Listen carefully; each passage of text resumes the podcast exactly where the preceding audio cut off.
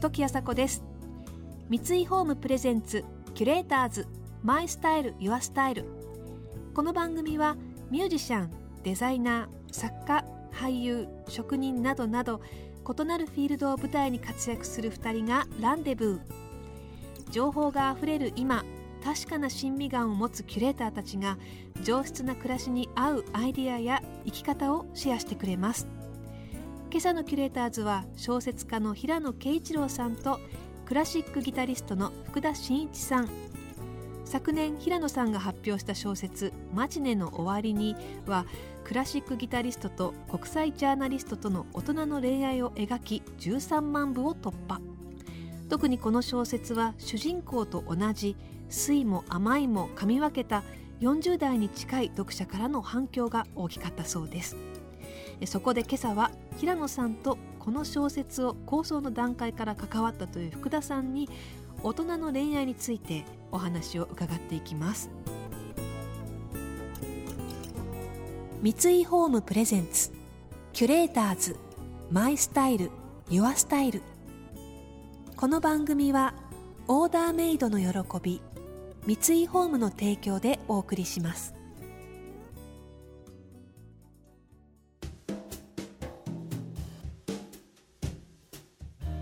時あさこがナビゲートしています。キュレーターズ。今朝は小説家の平野啓一郎さんとクラシックギタリストの福田真一さんとのお話をお届けします。平野さんの小説マチネの終わりに私も読ませていただきました。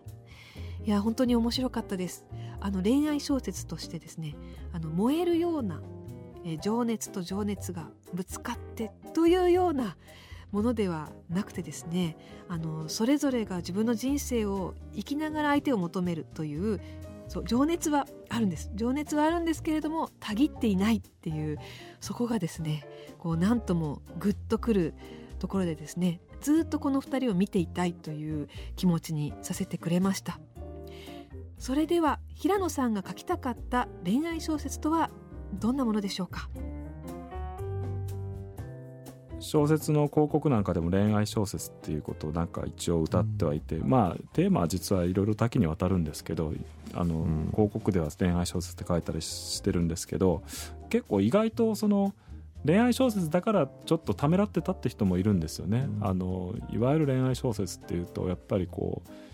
2人がこう全てを振り払ってこう恋に溺れていくみたいな、展開が多いんでそうなると若い頃はやっぱ自分の人生の中で大事なものっていうのが、うん、仕事とかまだあんまりこう大きな存在じゃない時には、はい、そういうストーリーにこう共感しやすいですけど。相手しか見えない時ね、えー、でもだんだんもっと人間関係からこう仕事からいろんなことがこう人生の中で複雑にこう自分に関わってくるとなんかこう全てを投げ打って恋愛っていうような話を読んでもちょっとこうしらけるっていうか、うん、この人たちはなんかうん、それ以外にこう人生の充実感っていうのがこ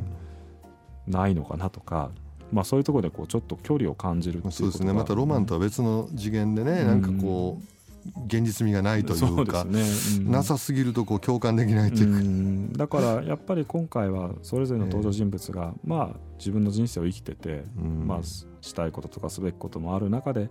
まあ、それでもこう相手に惹かれるって感情はどうしてもあってっていう。恋愛を描きたかったんですよね。うん、やっぱりでも相手の人生を尊重するっていうのは結構大事だと思いますね。自分のためになんか何してくれ、あれしてくれっていうよりもそれぞれの人生があってそれを尊重しながらなんか愛情が交わされるっていうのが僕はやっぱり理想だと思いますけどね。でそれがなんかこうこちらの人生をこう全てこう飲み込んでいくような あの、うん、恋愛じゃないとこう恋愛じゃないみたいな話になっちゃうと、うん、ちょっとやっぱり辛いかなっていう気がしますし。うん、まあ、結婚してもね奥さんがただ支えて支えていろんなタイプの結婚があるでしょうけどね、うん、日本だと割とそういう方が多かったりするけど、この小説に出てくる人たちはちょっと違いますそうですね、うん。それまた平野さんの理想とするところは別に、あるのかもしれないけど、お互い結婚とあの仕事と結婚してる人同士の恋愛みたいなことになってくるそうですね。ね。ただちょっと一般の人からはまたそれが憧れでもあるのかなという感じもするんですけど。小説「マチネの終わりに」の主人公は38歳と40歳。相手の人生を尊重しながらも惹かれ合う姿に同世代の読者たちは自分を重ねてそして共感したからこそヒットにつながったんではないでしょうか。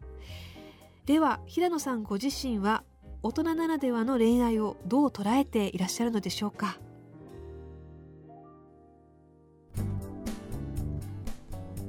やっぱりでも一つは結婚をどう考えるかっていうことが20代30代の頃とちょっと違う問題だと思うんですよね。女性で、まあ、子供欲しいなとかって思うとやっぱりちょっと結婚どうするかってことを割とシリアスに考えざるを得ない年齢ですしもう一方でキャリアの上でもやっぱ40代ぐらいっていうのはちょうどこうすごく会社とかでもいいポジションになると中で恋愛をしてしまうとね どういうふうにそのプライベートとあの仕事とのバランスを取るかとかそれがやっぱり本当に若い頃の恋愛とちょっとやっぱり違うんじゃないかなっていう気がします。で大人になっていろんな相手の事情とかも分かるしそれをこう配慮することができるような年齢に自分がなってしまってるがためにいろいろ考えてしまうとか、まあ、そういうところはやっぱりちょっと年齢層の恋愛があってやっぱり若い時とは違うんじゃないかなっていう感じがしてますけどね。うんね、純粋にその恋愛っていうものは何歳でもできるもんだと僕は思うんだけれども、その年少の度合いが具合が違うじゃないですか。そうです、ね、それあんまりあの年いってからの年少の話あんまりみんな小説にしませんよね、もうほとんど今までは若い人たちの燃えるような恋みたいなことが中心でそれをなんか、あの我々が読む時にはそれはまあ昔は若い頃こんなんだったよねって ある種のその若若さへの憧れみたいなもので読んでるのがあるけど、この小説の場合の恋愛っていうのは全然違うわけでしょ。やっぱりもっと配慮のある、えもっと低い温度でこう燃焼しているようなそうです、ね、あの、うん、恋愛ということになりますよね、うん、だからなんかものすごい炎が上がってるとかっていうよりも、うん、なんていうんですか主観的にそれがすごくこう熱く感じられるとか こう、高揚感感じられるとか、大げさではないんだけどそこになんかすごくこう年齢層のこう強い感情の高揚があるとか、まあ、そういう微妙なところがあの書きたかったんですよね。そうですね。すごくユニークな小説だなと思思うんですよね。うん、そこにまあ自分のかかってる音楽が絡んでくるし、うん、でまた片やその戦地へ行ってるようなジャーナリストの視点とか、えー、まあいろいろなその角度から分かってくるので面白いですよね。やっぱりなんかあの 身も蓋もない話ですけど人の恋愛ってあの結構どうでもいいと思うんですよ本当は。だからよっぽどその登場人物たちに魅力があって、その人たちに興味がないとその人、恋愛そのものにもちょっと関心を持てないっていうか、だから恋愛そのものを描こうとしてやっぱ登場人物の造形がおろそかになると、自分にとって関心のない人たちの恋愛をどうしてそんなにこう読まなきゃいけないのかなってなってしまうんで、勝手にやってればっていう、うん、芸能人のスキャンダルと一緒ですよねだから、うん、だからやっぱり登場人物が十分に魅力的であれば、うん、その人たちがこう惹かれ合ったり別れたりすることに読者もこう自然とあの共感して自分を重ねたりとかっていうことができるんじゃないかなっていう。それは結構考えましたね。キュレーターズ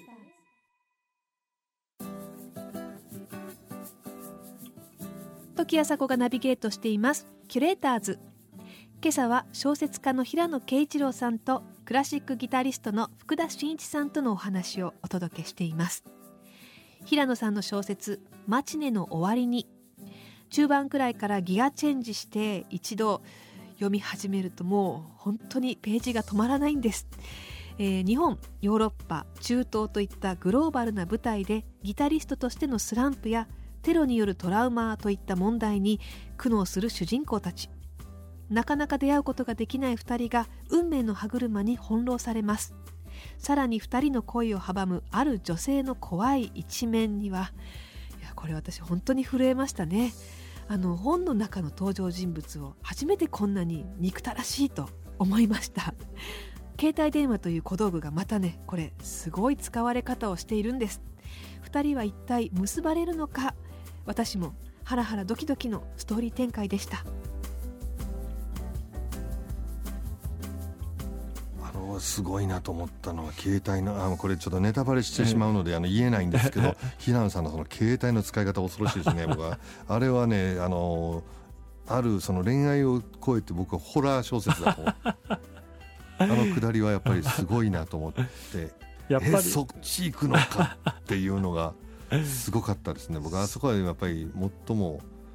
恐怖というか。そうですね。連載中もあの、ウェブ上でこういろいろ反応はあったんですけどあそこの場面差し掛かるとわーって結構沸騰してましたけどね。あそうですかやっぱりね。あれはちょっとすごいですよ、うん、僕はやっぱりあれあそこを読むためにこの本を買わなきゃダメですよね、えーまあ、携帯みたいな道具があるからこそのすれ違いとかっていうのもやっぱりあり得るなと思っていて、普通にコミュニケーション取ってても結構メールとかでやり取りしてると誤解が生じてとかいうこともまあありますし。結婚した相手が人生最愛の人ですかって帯に書いてあるので、うん、これがどうなんだろうっていうのは。これがあるから家に持って帰りにくいとか、あのツイッターに書いてる人とかもいたんですけど、なるほど。でも結婚した相手は人生最愛の人ですかってこう問いかけだから別に「はい」って言えば、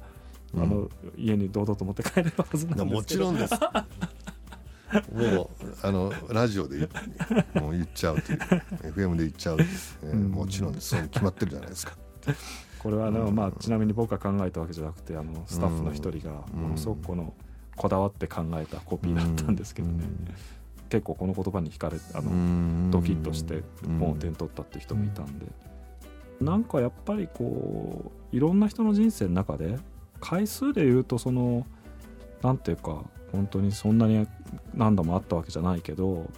ずっと心に残り続けてる人みたいな人がやっぱり多かれ少なかれいるんじゃないかって気がするんですよね、恋愛にまでは結局は至らなかったんだけど、